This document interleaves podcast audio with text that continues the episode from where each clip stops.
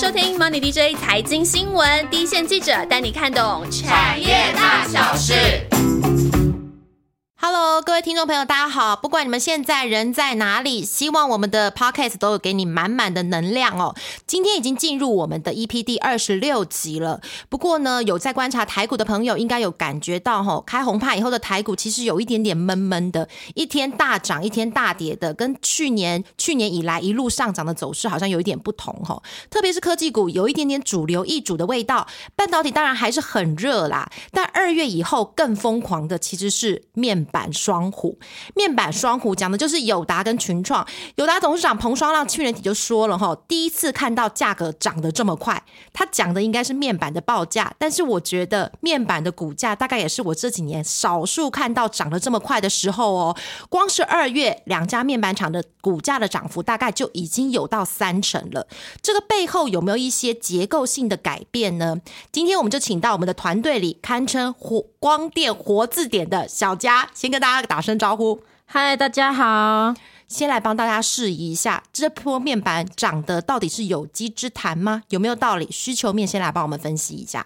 好，那我们呢，首先就从需求的呃面板的需求面来看。那我们如果从各家的这个市场研究机构的预测来看呢，可以看到说，包括像是液晶电视啦、液晶显示器 monitor 啊，还有笔记型电脑这个主要的大尺寸的应用的 TFT 的。液晶面板呢，它今年的出货量呢，可能是跟去年比是同同步都有成长的哦。那主要就是说，虽然说疫苗呢也已经开始施打了，那整个全球的疫情呢好像也有这个趋缓的情况，但是呢，因为疫苗施打它普及还是需要一段时间哦。那可是呢，这个人的人的生活啊，这个经过去年一整年的改变呢，呃，疫情的影响呢，已经有了一些改变。那尤其是一些像开发中国家的它的设备采购需求呢，也还没有完全的被满。满足，所以呢，估计今年的这个 IT 产品的出货呢，都是还有成长空间的。那么其中呢，不不只是出货量有成长，那它电视面板这个部分呢，它的平均的出货尺寸呢，也是有往这个大尺寸这边来继续再放大。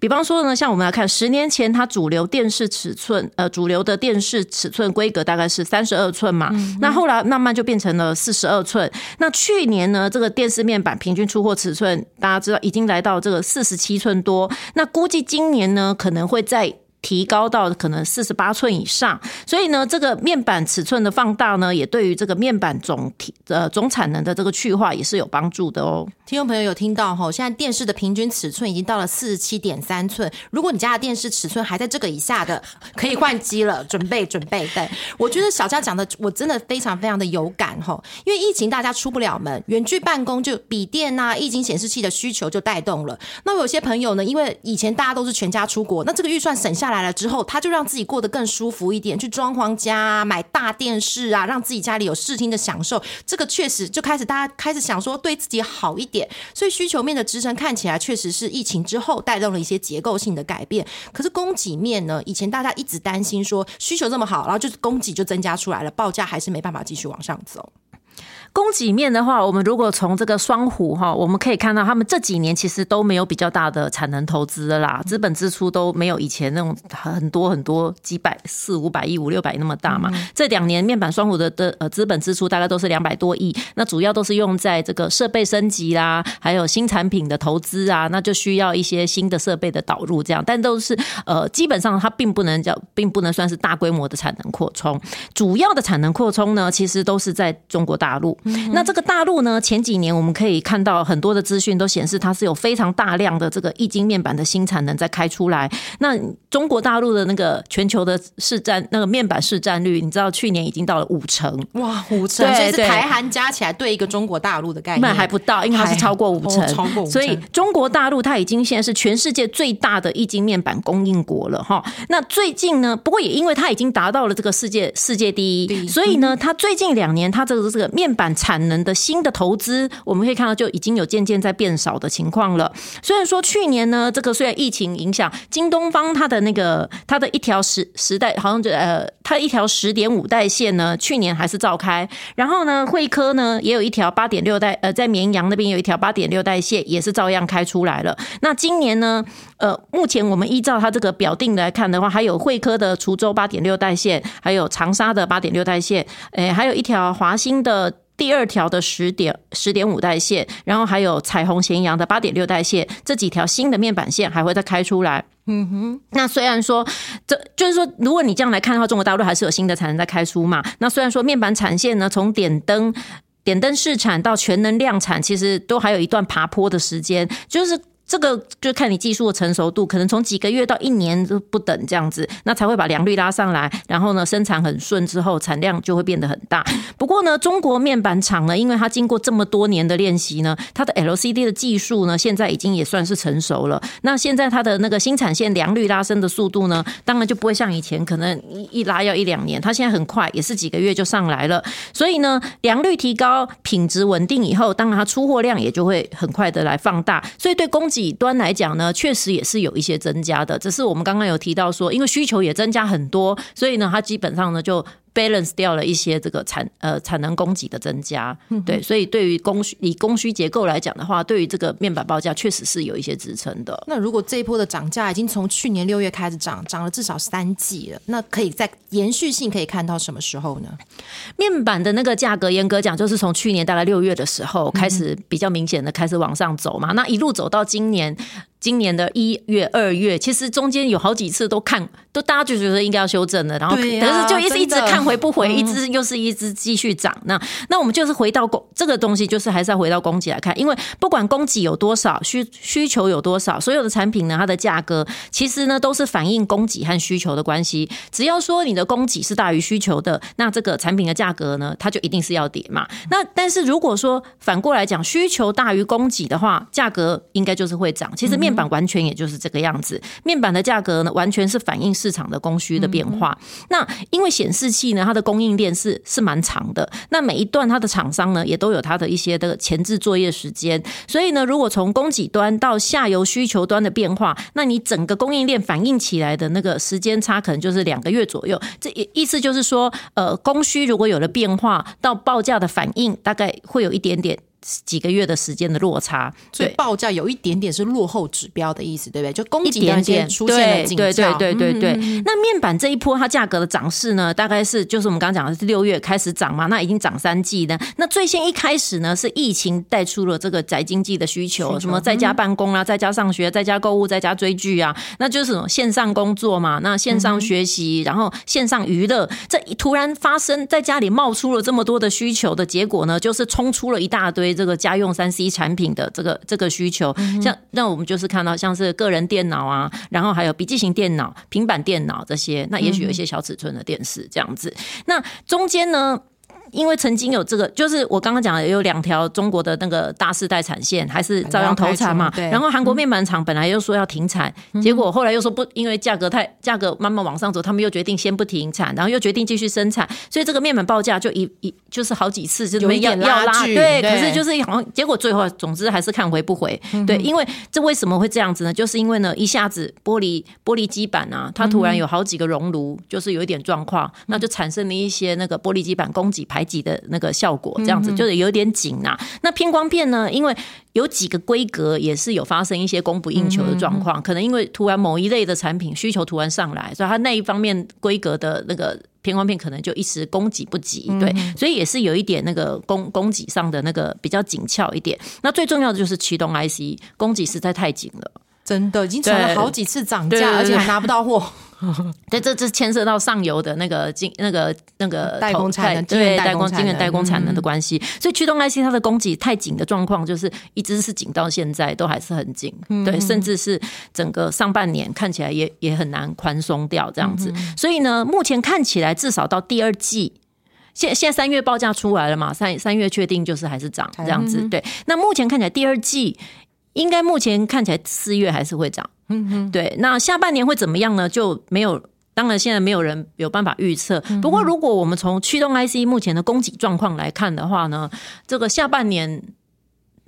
可能要松，可能也要到第三季末或第四季以后才有可能。对对对，因为除非是驱动 IC 它突然有大量的供给出现。对对对那这个部不过这个部分毕竟就是动态的，我们是没有办法太早太早去预测它。那当然有有的面板厂商会很乐观的说，今年一整年可能都是供不应求。不过我我我建议就是说，可能我们还是要去。观察这个零组件供应的状况，尤其这个驱动 IC，对，所以小佳其实讲的蛮中肯的哈，就是说基本上股价已经涨到涨了一个波段了之后呢，投资人其实要边走边看景气，要更。更紧追着这个供需的变化哈，不过没没追上这一波涨势的投资人，其实不用不用不用惋惜啦。这这一集给你的最大的最大的帮助，其实从这边开始，你们就要开始认真的做笔记喽。因为呢，其实投资这种景气循环股是有一些 paper 的。接下来的这个部分呢，小佳要告诉我们的就是说，面板的景气每次都有这么大的波动，到底要怎么样跟这些景气共舞，进而可以赚到面板的大波段？小佳有一些什么样子的一些投。投资的交战可以跟投资人跟投资人分享吗？这个部分呢，首先我们就知道，呃，景气循环股呢，你一定要动足机先呐。但是呢，呃，在叫做老先觉，应该是说所有的股票你都要动足机先，但是景气循环股你要再更早一点的动足机先，对，你要再更早、更早、更提早一点，可能也许甚至早好几个月这样子。对，那怎么说呢？因为呢，这个面板面板股呢，基本上我我们应该讲说，我良心的建议是面板。投资不太适合懒人投资，就是不能存股，对对，你你不是那种懒人投资术，说啊，我买着放着就不管它，对对，你可能一放就会很多年的，而且没有赚钱，对，所以我们就是说，因为主要是因为这个景气循环股的面板产业，它景气它的讯息产业讯息变化是很快速的，那它虽然每年都有一些小循环，对。哦，可能比方说第一季比较淡啊，然后第三季比较旺啊，对对，可是呢，这个基这个基本上小循环对那个股股价的那个影响也就不会那么大。对它最主要，大家最最喜欢它的就是它的它会有大循环。对，那它的大循环呢？大概也是要可能就是三五年才会出现一次。我们如果从 对对，我们如果从最近十年的状况来看，我们 就会发现说，它大概就是三次大循环。一次可能是在二零二零一一二那时候的的事情，一次就是二零一七那时候，那最近一次就是二零一二零嘛，到现在嘛。可是你看，这中间长有到五年，短也有三年。所以你如果买错的的话，你可能一熬就是三年，而且你只是回本而已，你其实没有赚。所以它其实是基本上。面板不适合懒人投资数的人去存股，对对对，你是要你是要反应很快速的。那如果说对对这种景气循环股、对面板股真的有兴趣的话，我的建议是你最好是要长期而且很密集，对，很热心的去观察股市，嗯对，要蛮用功的去观察景气的变化，而且是要且战且走，对你。那你如果说是在呃，你你在产业相对低迷的时候，就是就是说怎么看？就是比方说面板的获利都不太好，对，甚至是亏损的，对，那你才有可能买到它反转的时机啊。嗯哼，对对对。那不然呢？虽然说我们刚刚讲的它作为小循环，对，可是小循环对股价的影响通常不会太大，哎，就涨一下就就没有了，就没有。对，都是然后然后你以为是它是大循环，然后你又一放，又结果一放结果不是，所以下去就又等了五年才解放了很久。对对对，所以呢，我。我们是建议，就是说，他可能三，他可能就是一，因为你如果买对了，他的确可能大赚一波；但是买错了，可能就是三五年。所以你一定是要认真去看，然后很密集的去看，你才比较适合做这样子的投资。那这个部分还是回到供需面来看嘛？那供需面它可以参考哪些指标吗？譬如说，呃，像像是不是说在它你刚刚有提到说报价其实是落后指标，它供给需求面它应该去观察什么？供呃需求呃，就是说你可以像有，比方说有报价、有报价资讯，这都是公开的啊。然后还有厂商他们也会定期会有一些法人说明会啊，然后市场上也会有很多的研讨会这样子，这这些都是你们你们可以去看的，就是呃，就是说大家都可以去看的东西。但是呢，还有一个呢，就是说呃，也算是一个一个一个大家就是一个不。不成文的默契啦，就是说，大家在投资这个面板景气循环股的时候呢，会去看它一个东西，就是这个股价净值。股价净值比，对。那因为净值呢，也是一个公开资讯，是对对。股开股市观测站啊，或者是像我我们的这个 XQ 系统，都很明显的可以看到它每一季的这个净每股净值的变化。那股价净值比呢，就是说。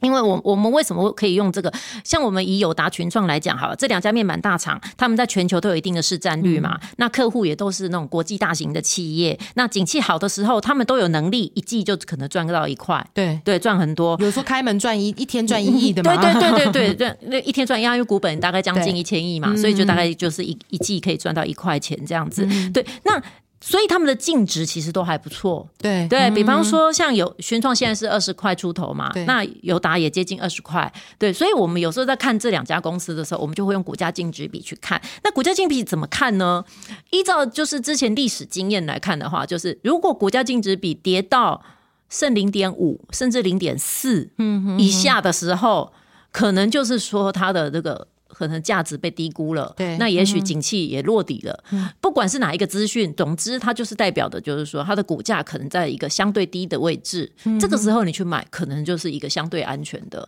就算它没有马上就就反弹上去，可是至少你买在一个相对安全的水位。它在下档有限，那接下来的可能就是等到景气循环来了，它就是会往上走了。嗯哼，所以投资这种景气循环股哈，真的不要在市场都很热的时候去锦上添花，适合的时候其实。实是在他很低迷的时候去雪中送炭，没错没错。这个时候反而你考验你投资到了一个比较低的位置，你也比较抱得住，不是说等三年只是等一个解套这样子的一个很很窘境的情况嘛。那从过年之后开始呢，其实每一集的产业分享，我们都会预留一个时间，是让记者讲他这几年跑的一些跑的感想，最想跟投资人分享的一些心里话哦。特别我们刚刚前面有提到小家是光电的活字典，而且呢，他其实跑了这十多年以来呢，看过了。至少三次以上的大循环，然后无数次的小循环。今年虽然看起来是面板双虎，看起来会是非常非常赚钱的一个好年，但其实小佳呢心里有更多的话想跟投资人分享，因为他认为说今年的面板厂其实是对台湾的面板厂是非常非常关键的一年，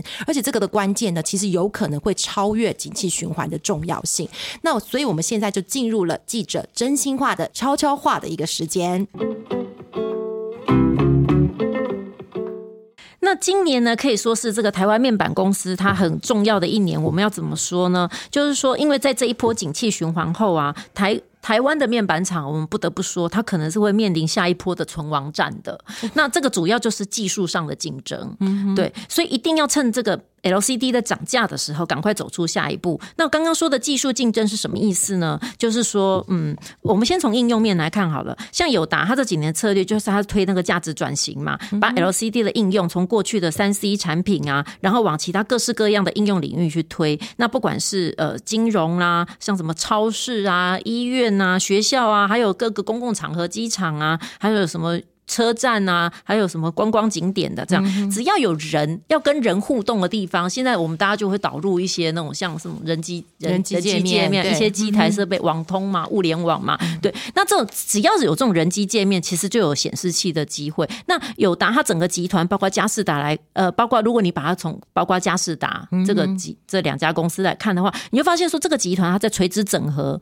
这件事情已经做得还不错了。对他们可以一条龙从硬体设备到软硬体的整合到解决方案的提供，来给客户一个这个完整的解决方案。那也就是说，这就表示友达在未来在单纯的供应面板之外，它可能还有更多的生意可以做。嗯，对对对，那这是很重要的事情。那那群创这两年也开始去做这个价值转型了嘛？像是在他在台湾呢，就是就是呃去。去年吧，去年一两年，过去一两年，花了一两年的时间，在台湾呢，重新把这个液晶电视的组装产线给给弄了起来。他现在弄了四条，对，然后呃，也说接到了三个客户这样子。那电液晶电视组装这个部分，就也是趋于稳定这样子。然后公司也开始去做一些更利基的东西，像比方说，他弄了一个呃卫星接收卫星讯号用的这个液晶平板天线。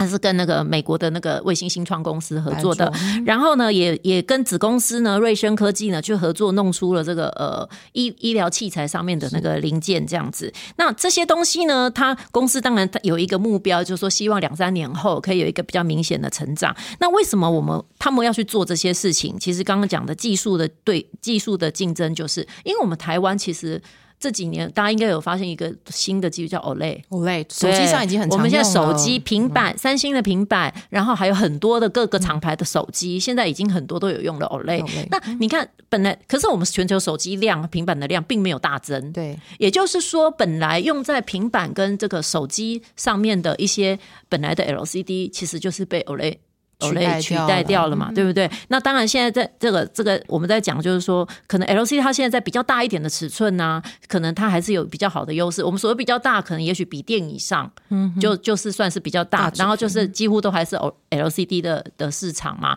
但是像三星，它也推出了一一一些那个 OLED 的笔电。换句话说，OLED 它的这个技术竞争，这个是很明确的，它就是会一直存在。那我们台湾厂商呢，当初因为 OLED 要投资的产金额实在太大了，对对，在在没没有政府资源的情况下，厂商要靠自己又去弄出个几千亿啊，盖几条那个大世代的 OLED 产线，基本上是有一点困难呐、所以呢，台湾就是跳过了 OLED。台湾现在就是没有退路，只能继续在 LCD 这件事情发扬光大。嗯，然后呢，我们现在找到了一个出口，就是说我们在 LCD 这件事情把它发扬光大，就是我们把它导入 mini mini LED 的这个背光，对，然后让它去让它去效能 LCD 用了 mini LED 背光之后，它让它很多效能可以。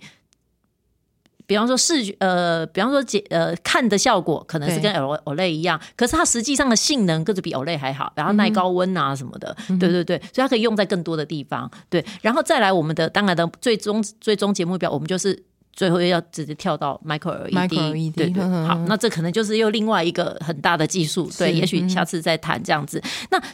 三呃，韩国来讲的话，他们就是聚焦在 OLAY 这个这个技术，嗯对。那中国的话，因为它两边都压，所以不管是 OLAY 起来。OLED 好成长，然后 LCD 怎么，反正它都有好处，因为中国就是钱钱很资金很多，所以他们就是两边都压。可是我们对台湾厂商，我们是没有退路的，我们只能在 LCD 这件事情把它做的发扬光大，而且我们要尽快的在 Mini LED 这边做到很成熟，然嗯后赶快的。趁着我们现在还在 Mini LED 这一块呢，算是技术领先，嗯对吗？因为我们你看，像友达的那个富彩投控，对不对？我们已经接到了这个美国大厂的这个 Mini LED 第一批的订单。如果我们可以把握这个领先的优势，继续往前冲的话，我们也许有机会成为第一个商品化 Micro LED 的地方。所以这这对我们来说是一个很重要，所以我才说今年是一个他们要利用这赚钱的这这一年。好好的赶快加速这个新产品的步新技术的那个发展的脚步，这样子对我们来说是很重要的。对，那不过呢，大家也不用太悲观，就是说，其实面面板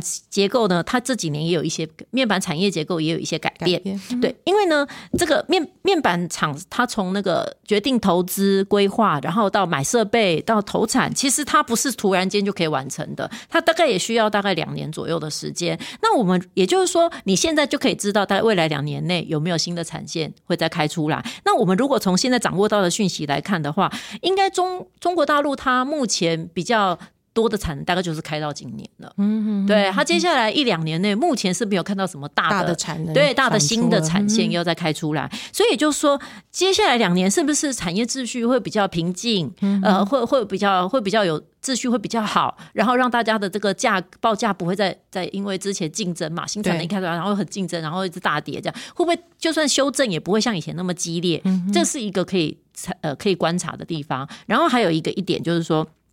面台湾的面板厂商也好，然后还有韩国面板各个面板厂商，在经过过去几次的循环啊，其实大家都有在调整一些自己的体质财务啦什么的。那我们以台湾的这两家那个面板厂友达和群创来讲的话，我们经过这，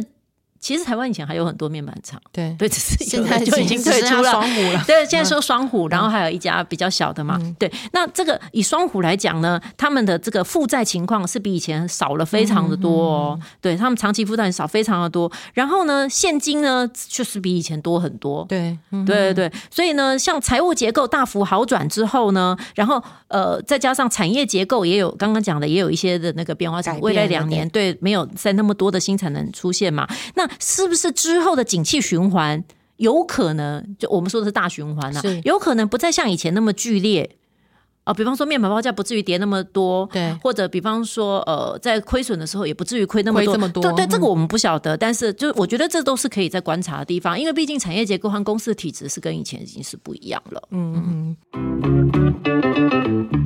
今天哦，小佳从面板的现况到未来的未来的整个产业结构的变化，到景气循环股的投资呢，其实做了一个蛮全面性的分析哈。最后一段真心话悄悄话的时间呢，虽然有一点语重心长了，还有提醒说台湾的面板厂其实进入了一个很关键存亡战的一年，希望是在好的时间点做一个比较更大更快的转型，因为毕竟我们台湾跟韩国进入下一个世代的技术之争的时候，台厂真的很希望能够抢下下一个弹头堡啦。所以这一集的面板的节目呢，就希望对听众朋友的你的投资有实际上的帮助。那最后的时间呢，就进入我们一个回复留言的时间哦。那这一次我们看到的留言呢，其实我们还真的都还蛮开心哦。包括说，呃，哈哈哈哈，不知道有哈哈哈哈后面，反正是哈哈哈哈哈哈无限个哈个李呢，他对我们一个有一些很好的评价。还有小子凯呢，帅气，他主要提到的呢，都是说喜欢我们的内容，不会太呃有深度，但是不会太艰涩，而且里面有提到一些还没有产业其实资金还没有轮动到的个股呢，其实有一些提前布局的一些机会，他给我们一些蛮大蛮正面的鼓励哦。